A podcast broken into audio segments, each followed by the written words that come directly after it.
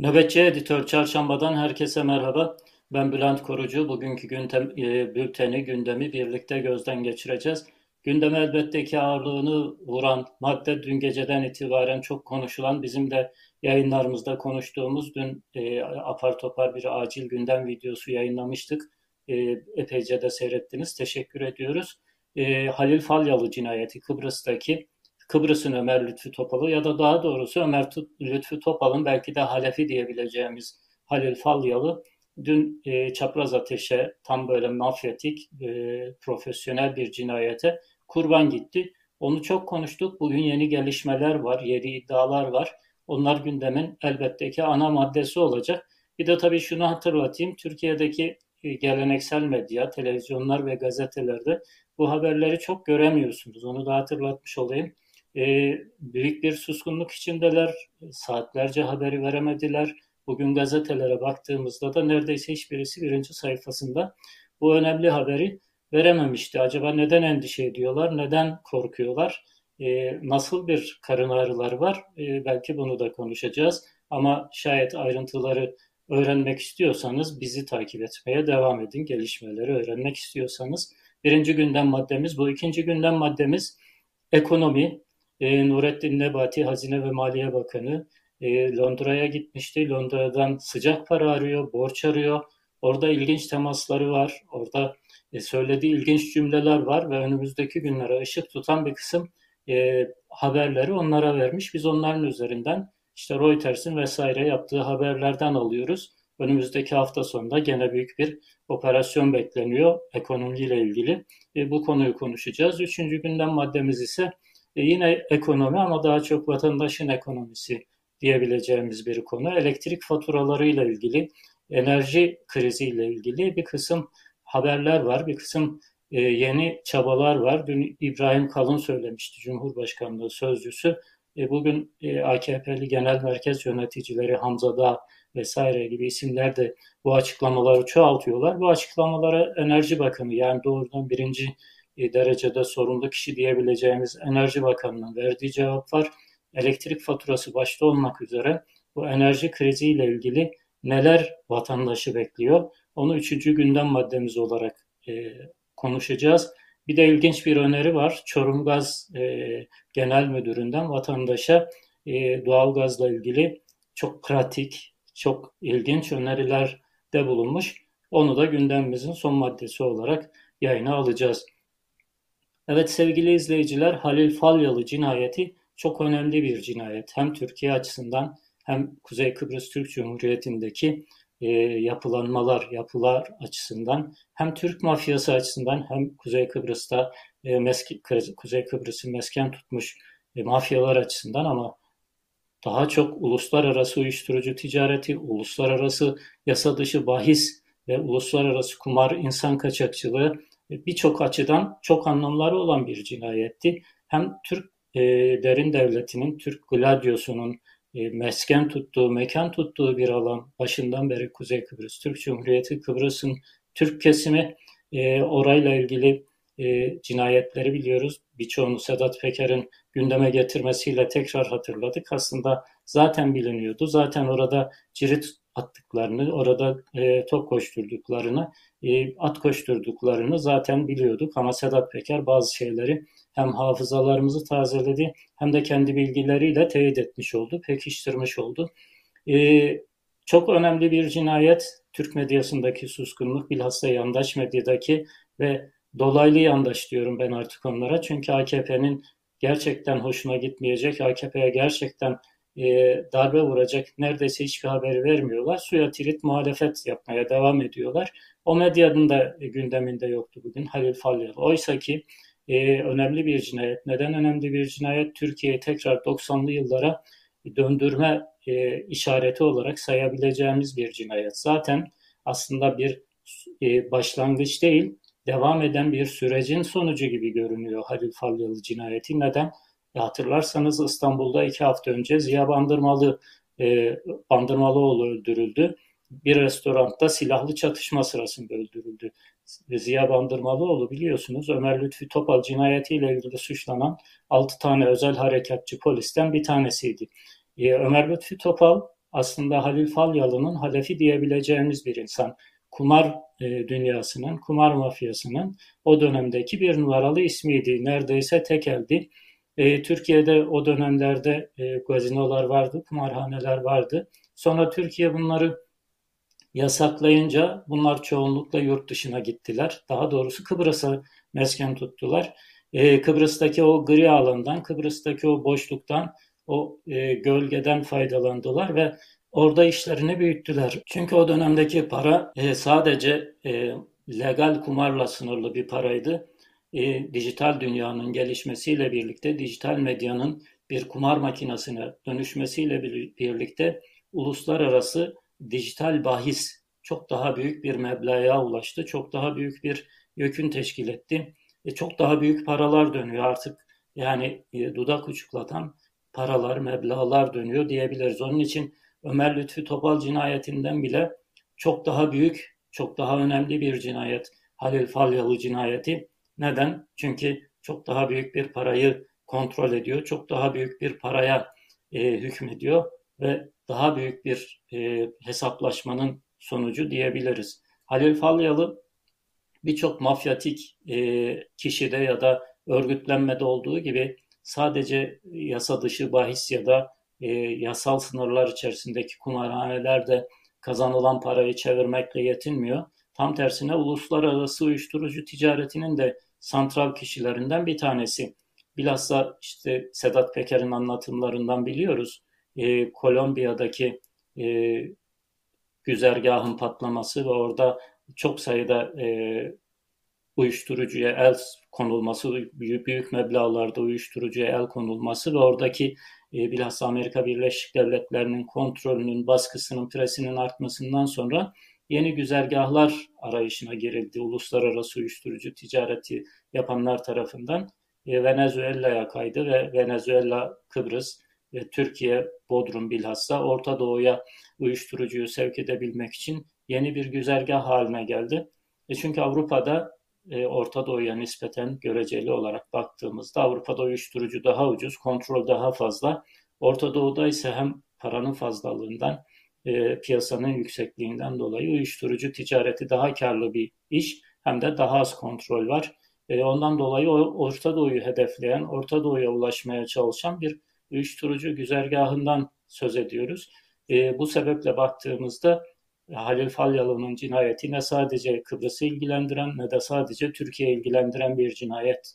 E, tam tersine e, uluslararası bahis çeteleri, uluslararası uyuşturucu ticaretini de e, e, kefeye koyduğumuzda Amerika'dan başlamak üzere, Amerika Birleşik Devletleri'nden başlamak üzere Avrupa'yı, Orta Doğu'yu, bütün uluslararası legal ve illegal topluluğu, toplumu, kurumları ilgilendiren bir cinayet. E, bundan dolayı Hani bu ikinci susurluk davası da diyebiliriz, ikinci susurluk skandalı da diyebiliriz. Hatta uluslararası susurluk bile diyebiliriz. Çünkü o dönemdeki dediğim gibi e, Ömer Lütfü Topal'ın ve onun etrafındaki e, dönem paranın küçüklüğü ve e, uluslararası boyutunun daha sınırlı olmasından hareketle Ömer Lütfü Topal daha yerel, daha hani AKP'lerin e, meşhur ettiği lafla söyleyecek olabilirsek yerli ve milli bir mafyaydı. E, Halil Falyalı ise Kıbrıs'ın hem Avrupa'ya açılan bir yönü de var. Avrupa'ya açılan Güney Kıbrıs üzerinden Güney Kıbrıs'la geçişlerin çok fazla olduğu, Kuzey Kıbrıs'taki insanların önemli bir kısmının e, Avrupa Birliği vatandaşı olduğu, e, Güney Kıbrıs Cumhuriyeti'nden ya da İngiltere üzerinden Avrupa Birliği vatandaşlığı olduğunu falan düşünürsek Avrupa'yı da ilgilendiren, Avrupa'ya açılabilen uluslararası bir ticaretten, uluslararası bir kara para aklamaktan söz ediyoruz. Bu yasa dışı bahis e, ticaretiyle ilgili dikkat çekmemiz gereken önemli bir noktada şu. E, uluslararası bahis, bahis şirketleri bir legal bölümü var. Zaten Avrupa'da pek çok ülkede e, internet üzerinden legal olarak bu bahisler oynatılıyor. Bir e, paranın büyük oranda döndüğü illegal boyutu var Legal şirketlerin ise önemi şuradan sevgili izleyiciler, e, kara para ve terörün finansmanı konusunda yani kara paranın aklanması, kara paranın e, beyazlaştırılıp temizleştirilip sisteme entegre edilmesi için e, legal finans e, sistemi kullanılıyor. Ayrıca bu kara paranın e, dolaylı yollardan terör örgütlerine ulaştırılması ve terörün finansmanına daha doğrusu terör örgütlerinin elde ettikleri parayı e, kara parayı sisteme kazandırarak kendi e, bir kısım şeylerini operasyonlarını o üzer şey e, finansal operasyonlarını bahis şirketleri üzerinden e, yürüttüklerini biliyoruz. Onun için Avrupa'da birçok ülkede bahis şirketleri bu tür sorgulamalara e, muhatap oluyorlar. Hatta Zlatan İbrahim'in mesela İsveç'te bir bahis şirketi var. O bile e, şeye e, sigaya çekildi, sorguya çekildi ve büyük oranda da para cezası gördü. Bazı sitelerin e, şeyleri e, izinleri iptal ediliyor, lisansları iptal ediliyor. Yani o uluslararası bahis e, boyutu çok daha önemli ve dünyanın çok daha fazla odaklandığı bir iş diyebiliriz.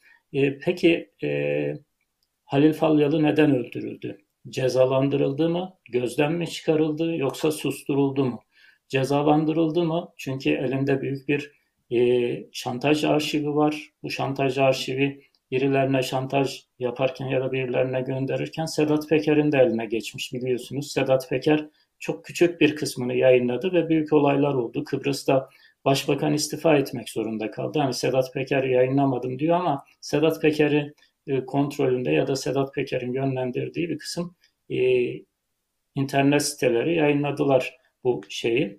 E, kasetlerin bazılarını ve büyük olay oldu, sansasyon oldu. Kıbrıs'ta hükümet devrilmek zorunda kaldı, hükümet değişti.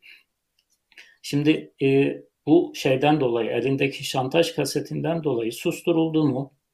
Ya da bu şantaj kasetlerini e, kamuoyuna mal ettiği, Sedat Peker'in eline geçmesine yol açtığı ve bunları hani şantajlar masa altından yürürse sorun olmaz ama masa üstüne çıkmaya başladığı zaman bu şantajı yapan için de bir risktir. Onu e, susturmaya çalışırlar. Acaba böyle bir susturma ve cezalandırılmayla mı karşı karşıya kaldı Halil Falyalı? E, bu sorular çok önemli. Tabii ki Halil Falyalı ile birlikte e, son zamanlarda yaşadığımız başka cinayetler, işte e, Os Almanya'daki Osmanlılar Birliği başkanı ya da yöneticisi olduğu söylenen Taneray, Türkiye'de neredeyse fotoğraf çekilmediği devletli yok. E, Erdoğan'dan tutun Hulusi Akar, Süleyman Soylu'ya varıncaya kadar herkesle çekilmiş fotoğrafları yayınlanan bir kişiydi. O da birkaç hafta önce Yunanistan'dan Türkiye, e, affedersiniz Bulgaristan üzerinden Türkiye'ye gelirken bir trafik kazasında hayatını kaybetti. Birkaç hafta sonra ailesi çıktı dedi ki bu bir trafik kazası değildi. Tanera'yı birileri şehit etti. Oğlumuzu birileri şehit etti.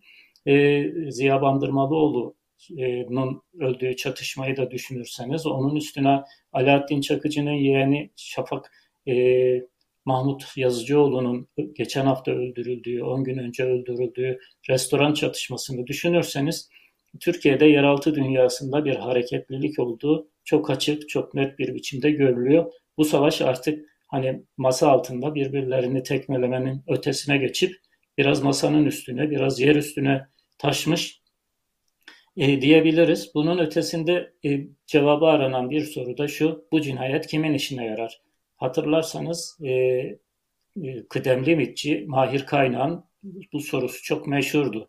Herhangi bir olağanüstü olay gündeme geldiği zaman bu olayı çözmek için bu, soru, bu soruyu sormak lazım derdi bu olay kimin işine yarar? Şimdi Halil Falyalı'nın susturulması, Halil Falyalı'nın öldürülmesi kimin işine yarar? Bunu birkaç madde içerisinde bakalım. Birincisi Halil Falyalı'nın e, şantaj yaptığı bürokrat ve siyasetçilerin işine yarar. Çünkü onlar e, acaba bu e, list şeyde kasetlerde bizde var mıyız? Çünkü pek çoğu Halil Falyalı'yla, Halil Falyalı'nın kumar ticaretiyle, Halil Falyalı'nın e, otelleriyle bir şekilde ilişki halinde oldukları için acaba beni de çekti mi, acaba benim de kasetim var mı korkusu içerisindeydi. E, bu önemli bir e, sonuç olabilir ya da işte Halil Falyalı'nın öldürülmesine sevinen grupların başında bu insanlar gelebilir. İkincisi elbette ki bir e, hesaplaşma, bir e, konum kapma, bir mevzi kapma mücadelesi olabilir bu. Bununla ilgili henüz bilgiler netleşmiş değil. Bununla ilgili henüz ortaya çıkmış e, bilgi yok. Yani Halil Falyalı'yı öldürüp Halil Falyalı'nın e, postuna otur, oturmak, Halil Falyalı'nın yönettiği para trafiğini yönetir hale gelmek. Bunu isteyen birileri ya mafya içerisinde bir hesaplaşmanın e, sonucu olabilir. Sedat Peker eski gücünde olsaydı belki Sedat Peker'in bu cinayeti işlettiğini söyleyebilirdik. Çünkü Sedat Peker'le ilgili şöyle bir aralarında niza var. E, Sedat Peker'i suçlayan bir kısım ifadeler verilmesini sağlamıştı Halil Falyalı. E, Türkiye'de Sedat Peker'i suçlayıcı uyuşturucu ticaretiyle, kumar ticaretiyle ilgili bir kısım ifadelerde Sedat Peker'in e, isimleri geçmişti. Bu arada bir son dakika geliş, daha doğrusu son gelişme diyelim, son dakika demeyelim. E, son bir gelişmeyi duyuralım. Bir kişi gözaltına alındı. Ömer Tunç isimde e, 49 yaşındaki bir kişi e, hem olay öncesinde hem de olay sırasında olay mahalline yakın bir bölgede bulunduğu ve kiralık bir araçla bulunduğuna dair bir bilgi üzerine gözaltına alındı ve e, Ömer Tunç e, iki gün sorgulanmak üzere tutuklandı. Kıbrıs'taki yargı sistemi bizden ne yazık ki daha ileride. E, polis gözüne, gözaltına alıp istediği kadar elinde tutamıyor. Hemen anında yargıcın karşısına çıkarıyor ve yargıç da ona sorgulanmak üzere belirli bir süre tanıyor. Ömer Tunç'un sorgulanması için e, yargıç iki gün süre tanıdı. İki gün sonunda bakalım herhangi bir bilgiye ulaşabilecek miyiz? Henüz bu konuda e, sızan bir malumat yok. E, Halil Falyalı ve Sedat Peker'in deşifre ettiği e, trafik içerisinde önemli, Türkiye'deki önemli birkaç kişinin ismi geçiyordu. E, bu isimleri tekrar hatırlamakta fayda var. Bir tanesi Binali Yıldırım. Daha doğrusu Sedat Peker şu şerhi düşerek söylüyordu. E, eski Başbakan Binali Yıldırım'ın bu işler içerisinde olduğunu düşünmüyorum ama oğlu üzerinden Binali Yıldırım'ın oğlu Erkan Yıldırım'ın Venezuela ziyaretlerini, seyahatlerini deşifre etmişti Sedat Peker. Birinci e, kişi Sedat Peker'in hedef aldığı Halil Falyalı ile bağlantılı birinci kişi buydu. İkinci kişi Mehmet Ağar elbette. E, derin devletin, Türk derin devletinin Susurluğun e, bir numarası olarak yargılanan küçük böyle dişin kovunu doldurmayacak bir ceza alıp sadece örgüt kurmaktan ceza alıp kısa bir cezaevi tatili yaptıktan sonra çıkan kişi eski Adalet Bakanı, eski İçişleri Bakanı, eski Emniyet Genel Müdürü ve Emniyet Genel Müdürlüğü sırasında o Surluk dediğimiz e, polislerin ve mafyanın, itirafçıların içinde bulunduğu e, illegal çeteleşmeyi kuran kişi olarak su, suçlandı. O çetenin varlığını Türk yargısı kabul etti ama eylemleriyle ilgili bir bilgiye ulaşamadığını söyleyip e, sadece küçük bir cezayla e, Mehmet Ağar'ı cezalandırmış oldu. Sedat Peker'in ismini geçirdiği isimler kişilerden bir tanesi de mevcut İçişleri Bakanı Süleyman Soylu. E, şu anda e, kirli pek çok organizasyonun mafyatik ya da e, kara para organizasyonu, uyuşturucu organizasyonu içerisinde santral kişinin İçişleri Bakanı olduğunu söylüyor. Zaten bir ülkede mafyayla mücadele edilmiyorsa, mafya artık sokakta elini kolunu sallayarak dolaşıyorsa, sokakta rahatlıkla birbiriyle hesaplaşıyorsa, restoranda adam öldürüyorsa muhakkak güvenlik güçleri içerisinde bunlara yol veren, bunlara izin veren, bunları hatta destekleyen, bunların arkasında durup bunların ürettiği kirli parayı bir şekilde kendisi için kullanan birisi muhakkak vardır. Sedat Peker'in iddiası bu şu anda e, İçişleri Bakanı Süleyman Soylu. E, kara para dediğimizde tabii ki muhakkak e, siyasetle ilişkisini, siyasetin finansmanını gündeme almamız ve bunu konuşmamız gerekiyor.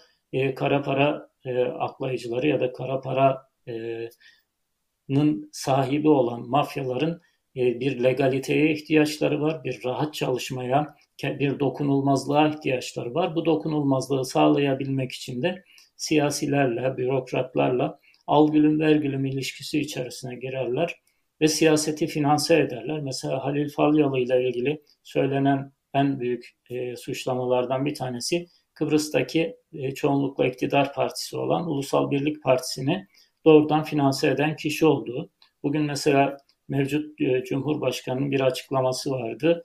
E, Halil Falyalı cinayeti herkesi üzmüştür. Yakından takip ediyoruz ki e, lokanta açılışlarına, Halil Falyalı'nın her türlü işine, iştirakine gidip bizzat destek vermiş e, bir kişi. e, mevcut Cumhurbaşkanı şu anda da e, fotoğrafını görüyoruz. E, ya, Ulusal Birlik Partisi üzerinden Kıbrıs siyasetini domine eden, Kıbrıs siyasetini finanse eden, tabii bu finansın karşılığını da orada rahat hareket edebilen, bütün işlerini, bütün ticaretini rahatlıkla e, götürebilen bir kişi olarak ön plana çıkıyordu. Halil Falyalı, e, Türk kontrgerrillasının, Gladiosu'nun cirit attığı bir ortamda Kıbrıs'ta e, çok korunaklı bir adam, çok korumalı bir adam olması gereken Halil Falyalı e, çok kolaylıkla öldürüldü. Bu profesyonel bir cinayet olduğunu gösteriyor. Çok e, ustalıkla işlenmiş bir cinayet olduğunu gösteriyor. E, gözaltındaki kişinin ifadelerinden sonra e, herhangi bir gerçek suçluya ulaşılabilecek mi? Silahı çeken, tetiği çekenlere ulaşılabilecek mi göreceğiz ama hepsinden önemlisi de elbette e, bu cinayeti azmettirenler ve bu cinayetin e, işlenmesinden dolayı karlı çıkanları önümüzdeki günlerde konuşmaya başlayacağız. İpuçları tekrar gündeme geldikçe, tekrar ortaya çıktıkça o ipuçlarını takip ederek sizleri bilgilendirmeye çalışacağız. E, ikinci gündem maddesine hemen geçelim isterseniz sevgili izleyiciler. E, ekonomi ağırlıklı olarak ülke gündemini domine etmeye devam ediyor. E, Hazine ve Maliye Bakanı Nurettin Nebati Londra'da, Londra'daki para babalarıyla, fonlarla e, birkaç gündür devam eden görüşmeler yapıyor. Önce şu e, hatırlatmayı yapayım. Şayet muhalefetten herhangi birisi Londra'ya gitmiş olsaydı şu anda işte faiz lobisinin kucağına gittiği olurdu. Hatta bir AKP'li olan, AKP'li başbakan, AKP'li cumhurbaşkanı olan Abdullah Gül bile kraliçeyle görüştüğü zaman işte kraliçesine koştu filan diye AKP'li troller, AKP'li gazeteciler, yazarlar anında infaz etmişlerdi ki gene infaz ederlerdi ama Erdoğan da o kraliçeyle görüştü. Hiçbir sorun görmediler. Ya da işte Nurettin Nebati o faiz lobileriyle görüşmeye gitti. Ee, ve oradan büyük bir tırnak içerisinde söyleyeyim zaferle dönecek herhalde. Nurettin Nebati'yi anlamakta zorlanmışlardır herhalde Londra'daki para babaların. Çünkü Nurettin Nebati Türkiye, Türkiye'de konuştuğu gibi konuşuyor. Bir e, ekonomist, bir finansçı olmadığı için e, doğaçlama bir kısım esprilerle konuşuyor. En ilginç sözü de şuydu ki e, uluslararası haber ajanslarından o toplantılara katılan kişilerden öğreniyoruz biz bunu.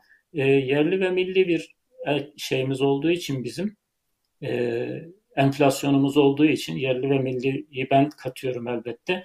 Nurettin Nebati şey olarak söylemiş. Bizim kültürümüzle farklı olduğu için siz bizdeki enflasyon artışını anlayamazsınız. O bizim kültürümüze e, yaslanan, bizim kültürümüzden kaynaklanan bir enflasyon artışı var. Onun için bunu size anlatamam ben. Siz de anlayamazsınız gibi bir şey söylemiş. Ya ben öyle özetliyorum. Yerli ve milli bir enflasyonumuz olmadığı için, o şey, affedersiniz olduğu için yani herhangi bir kurala, herhangi bir e, ekonomik e, teoriye dayanmadan e, Erdoğan'ın, Cumhurbaşkanı Erdoğan'ın şahsi e, zaaflarından ya da şahsi takıntılarından kaynaklanan bir enflasyon olduğu için bunu size izah edemem. Bu bizim kültürümüzün bir yansımasıdır e, demiş. Çıkmış işin içinden Nurettin Nebati.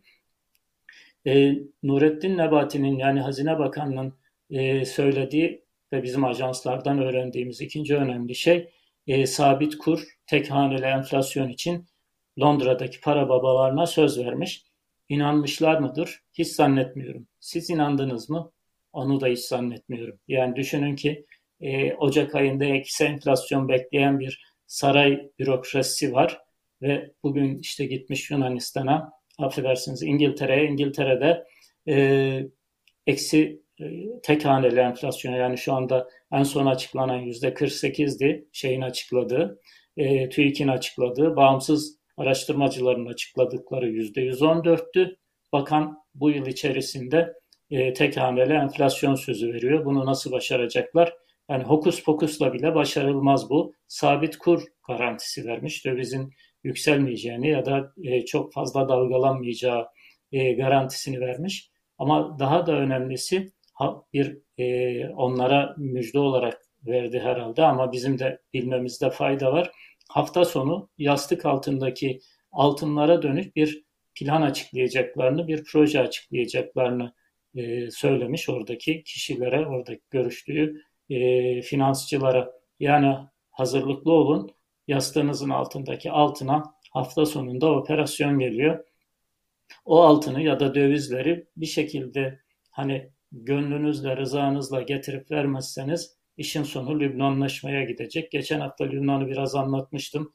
Önce mevduatı, döviz mevduatını dondurdular. Sonra hükümetin belirlediği kur üzerinden ve hükümetin belirlediği miktarda çekme hakkı verdiler. Geçtiğimiz haftada e, tamamen dondurdular ve 15 yıla yayacak şekilde bu paraları mevduat sahiplerine e, kendi liraları üzerinden ödeyeceklerine ödeyeceklerini açıkladılar. Türkiye'de aşama aşama buraya gidiyor. Bunun göstergelerinden bir tanesi de bugünkü Dünya Gazetesi'nde ekonomi e, sektörünün önemli bir gazetesi, belki en önemli gazetesi. Onda bir haber vardı. Beyaz kont e, faizle şey kredisi isteyen şirketlere mevduatınızın, döviz mevduatınızın yüzde yirmisini TL'ye çevirirseniz e, bu krediden yararlanabilirsiniz e, zorunluluğu getirilmiş. E, onlar da zaten şöyle şikayet ediyorlar. Diyorlar ki ya bizim dövizimiz olsa biz neden gelip kredi kullanma ihtiyacı hissedelim? Dövizimiz olmadığı için zaten sizin kapınıza gelmiş döviz dileniyoruz. Biliyorsunuz e, bundan önceki düzenlemede şöyleydi. İhracat yapanlar ihracat gelirinin döviz gelirinin %25'ini getirip Merkez Bankası'na satmak zorundaydı. Yani aşama aşama e, Merkez Bankası ya da sistem elinde yüklü miktarda döviz bulunanın dövizine el koymanın bir şekilde yolunu buluyor. İşte ihracat yaptıysanız %25'ini getirip Merkez Bankası'na satacaksınız. Birinci uygulama buydu. Bugün ikinci uygulama gelmiş. Şayet reskont faizi şey e, kredisi kullanacaksanız mevduatınızdaki dövizin %20'sini e, Türk lirasına çevirmek zorundasınız. E, umarım öyle olmaz ama sanki aşama aşama Lübnan'a doğru gidiyoruz. E, ekonomiyle ilgili, vatandaşın ekonomisiyle ilgili ilginç şeyler yaşanıyor bugünlerde. Üçüncü gündem maddemize geçelim. O da elektrik fiyatlarında, elektrik faturalarında vatandaşın yandım Allah'a düşmesi artık o kadar yüksek bir e, volüme, o kadar yüksek bir sesle yandım Allah demeye başladılar ki bu ses sarayda bile yankılandı ve saraydaki yankının e, cevabı yavaş yavaş dönmeye başladı. İbrahim Kalın dün e, Cumhurbaşkanı'nın talimatıyla bir düzenleme yapılacağını söyledi. Bugün e, belli ki tek kalemden çıkmış bir haberler silsilesi yandaş medyada, Hürriyet'te, Yeni Şafak'ta, manşetlerde gördük bunu. formül arayışı var, elektrik faturası için formül arayışı var. Bu formül arayışları içerisinde işte o 210 kW'a çıkarılan birinci kademenin 230 kW'a çıkarılması var. E, elektrik dağıtımı için yapılan %25 e, zammın bir elektrik fiyatına zam yapılıyor bir de dağıtım fiyatına zam yapılıyor. %25 zamın gözden geçirileceğine dair iddialar var. %127 gibi fahiş bir zam yapılmıştı biliyorsunuz. Belki bu zamın gözden geçirilebileceğine dair iddialar var e, insan sormadan edemiyor. Peki bu zammı yaparken aklınız neredeydi? Aklınız başınızda değil miydi? Şimdi neden e, geri adım atmanın yollarını arıyorsunuz? Çok geri adım atabileceklerini de açıkçası ben düşünmüyorum. E, zaten e, Enerji Bakanı da hemen akşam üzeri e, medyaya e, çalışmalarımız devam ediyor. Henüz netleşmiş bir şey yok dedi. Netleşmiş bir şey yok. O zaman bu yandaş medyaya, Yeni Şafak'a, Hürriyet'e e, bu formülleri pazarlayanlar kimler? E, bakanlıktan farklı birileri demek ki bir algı operasyonu yapıyor gene. Biliyorsunuz işte birinci kademe hane halkının kullanımı için birinci kademe elektriği 150 kW'la sınırlamışlardı. Tepki büyük gelince 210 kW'a çıkardılar. O da sadreşife olmadı çünkü hani neredeyse tek başına yaşayan bir insan bile televizyon buzdolabı kullanıyorsa bu e, kilowatt saati rahatlıkla dolduruyor. Rahatlıkla aşıyor. Ondan sonra ay gelsin yüzde 27 fa şeyle zamlı e, fatura e, ki geçen programda da söylemiştim hatırlatmakta her seferinde fayda var. O ilk kademe yani eskiden 100, 150 kW olan şimdi 210 kW saate çıkarılmış ilk kademe de sıfır zam değil sevgili izleyiciler. O kademeye de yüzde 52 zam yaptılar. Yani sanki o kademeyi tamamen 300 kW'a bile çıkarsalar gene %52 zamlı ödeyeceksiniz o elektrik faturalarını. Bunu aklınızdan çıkarmayın. Şu anda yapılan hesap yüzde 127 mi zam zamlı fatura gelsin, yüzde 52 zamlı mı fatura gelsin. E, her halükarda en az yüzde 52 zam baki cebinizde yani onu hiçbir şekilde e, şey yapamayacaksınız, ondan kurtulamayacaksınız. E, Enerji Bakanlığı'nın çok temkinli olduğu görülüyor. Enerji Bakanlığı'nın e, AKP'li yetkililer ya da saray bürokratları kadar rahat konuşmadığını görüyoruz. Büyük ihtimalle gene böyle kademe artışı çünkü esnaf için de kademeli şey getireceklerini söylüyorlar. Şu anda esnaf bilhassa yandım Allah'a düştü çünkü dükkanının e, camına 42 milyar 45 milyarlık elektrik faturası alsan esnafların e, şey fotoğrafları artık sosyal medyada e, hani gırla gidiyor amiyane tabirle. Onun için esnafa da bir kademeli e, geçiş getirecekler, bir kademeli fatura getirecekler ama o da vatandaşta olduğu gibi, daha doğrusu hane halkında olduğu gibi bir göz boyamaya dönüşecek bence. E, oradan da çok ben şahsen hele bugün Enerji Bakanı'nı dinledikten sonra çok umutlu değilim. Bugün enerji fiyatları e, muhalefet liderlerinden bir tanesi Ali Babacan'ın toplantısı vardı sadece. Ali Babacan'ın gündemindeydi. Ali Babacan'ın e, bu bir Erdoğan zammıdır dediği e, bilhassa benzinle ilgili önemli bir tespiti var. Kısaca onu dinleyelim. Sonra tekrar devam edelim buradan. Benzin ve mazot.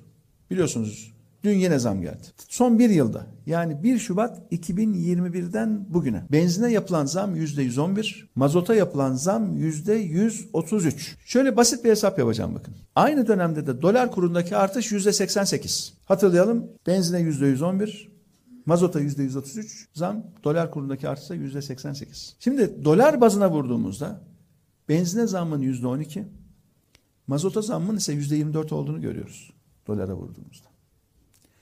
Şimdi aradaki fark aradaki fark tamamen kur artışı. Hani diyorlardı ya dünyada da enflasyon var. Ya dünyadaki enflasyon işte benzin fiyatının %12, mazot fiyatının %15 artması gibi zamlar yani. Dünyadaki enflasyon bu. Peki bizde niye yüzde yüz on bir? Bizde niye yüzde yüz otuz üç? Aradaki fark dolar kurundaki artış. Yani aradaki fark Erdoğan'ın kuru patlatmasının farkı. Eğer bugün Sayın Erdoğan ekonomiyi düzgün yönetseydi, faizi de döviz kurunu patlatmasaydı, bugün 15 küsürlerde olan benzin ve mazot fiyatları şu anda sadece 8 küsür lira olacaktı biliyor musunuz?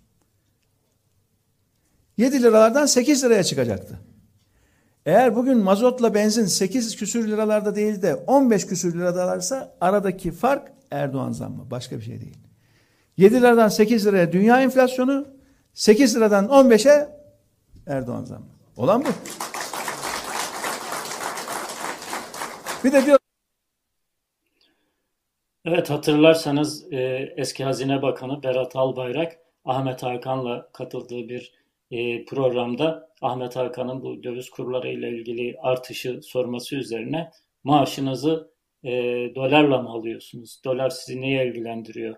Ya da işte başka e, sivri akıllı AKP'liler de peyniri zeytini dolarla mı alıyorsunuz diye e, insanları susturmaya çalışmışlardı.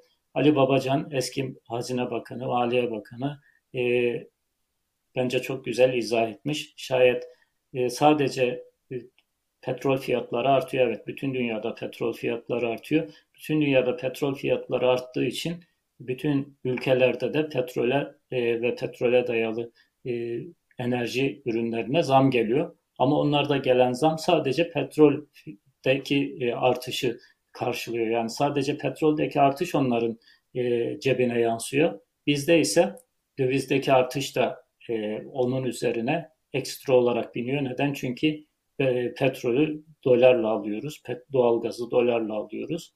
E, o dolardaki, o dövizdeki yükselişler yani Erdoğan yükselişleri, Erdoğan'ın çılgınlıklarının, Erdoğan'ın takıntılarının yükselişleri e, Türk halkının cebine ekstra Erdoğan farkı olarak, Erdoğan zammı olarak yansıyor. Bunu Ali Babacan çok güzel izah etmişti. Ee, sevgili izleyiciler bültenimizi çok ilginç bir konuşmayla kapatıyoruz. Malum kış çok soğuk geçiyor Türkiye'de. Ee, yani Akdeniz ikliminin hakim olduğu şehirlerde bile ki Isparta işte bunlardan bir tanesi. Antalya'da bile kar yağdı. Isparta kara teslim oldu. Bugün 5. gün Enerji Bakanı'nın basın toplantısında o da vardı. Son kalan 6. gün galiba yanlış hatırlamıyorsam 5'i bile geçti. Son kalan 7 köye de bugün elektrik verdik diyor. Düşünebiliyor musunuz? 2022 yılında yaşıyoruz ve hala işte 6 günde 7 günde elektrik verilemeyen e, köylerden bahsediyor e, Enerji Bakanı. Daha doğrusu 6 günün sonunda elektrik verilen köylerden bahsediyor. Böyle yoğun kış şartları içerisinde insanların en acil, en zaruri ihtiyaçlarından bir tanesi doğalgaz. Çünkü çoğunlukla ısınma için de kullanıyoruz. E, Çorum e, Çorum Gaz Genel Müdürü'nün çok ilginç pratik teklifleri var, önerileri var insanlara, hane halkına. Böyle yaparsanız ısınırsınız diyor. Onu kısaca izleyelim, ondan sonra onun üzerinden konuşalım bakalım. Sobanın yanında oturduğumuz zaman 26 derece kedi gibi uyukluyorduk orada. Şimdi o şey, o rahatlığı biz istiyoruz ki doğal gaz kullanırken de aynı konfor sıcaklığında, aynı sıcaklıkta biz oturalım. Böyle bir sıcaklık yok. Yani bu zaten sağlık açısından da çok uygun değil. Yani evde atletle dolaşmamız gerekmiyor. Ee, üşümeyecek kadar üzerimize bir şey olsun ama Diyor ki sobanın etrafında işte sobanın yanında kedi gibi uyuşuk uyuşuk oturan, uyuklayan bir e, toplumuz biz. Buna alışmışız diyor ama böyle bir dünya yok diyor. Kedi gibi uyuşuk uyuşuk dolaşmayın diyor. Hatta evinizde fanilayla da dolaşmayın, atletle dolaşmayın. Üstünüze sizi ısıt, e, soğutmayacak, üşütmeyecek kıyafetler giyin. O zaman doğalgaz sorunu yaşamazsınız. O, o zaman doğalgaz faturası size yansımaz diyor. Ne diyelim? Yani hiç olmazsa vatandaşla dalga geçmeseler, hiç olmazsa vatandaşın halinden anlasalar deyip bülteni bitirelim. Bizi izlediğiniz için teşekkür ederiz. Lütfen kanalımıza abone olun, paylaşın ve yorumlarınızla bizi destekleyin. Tekrar görüşmek üzere.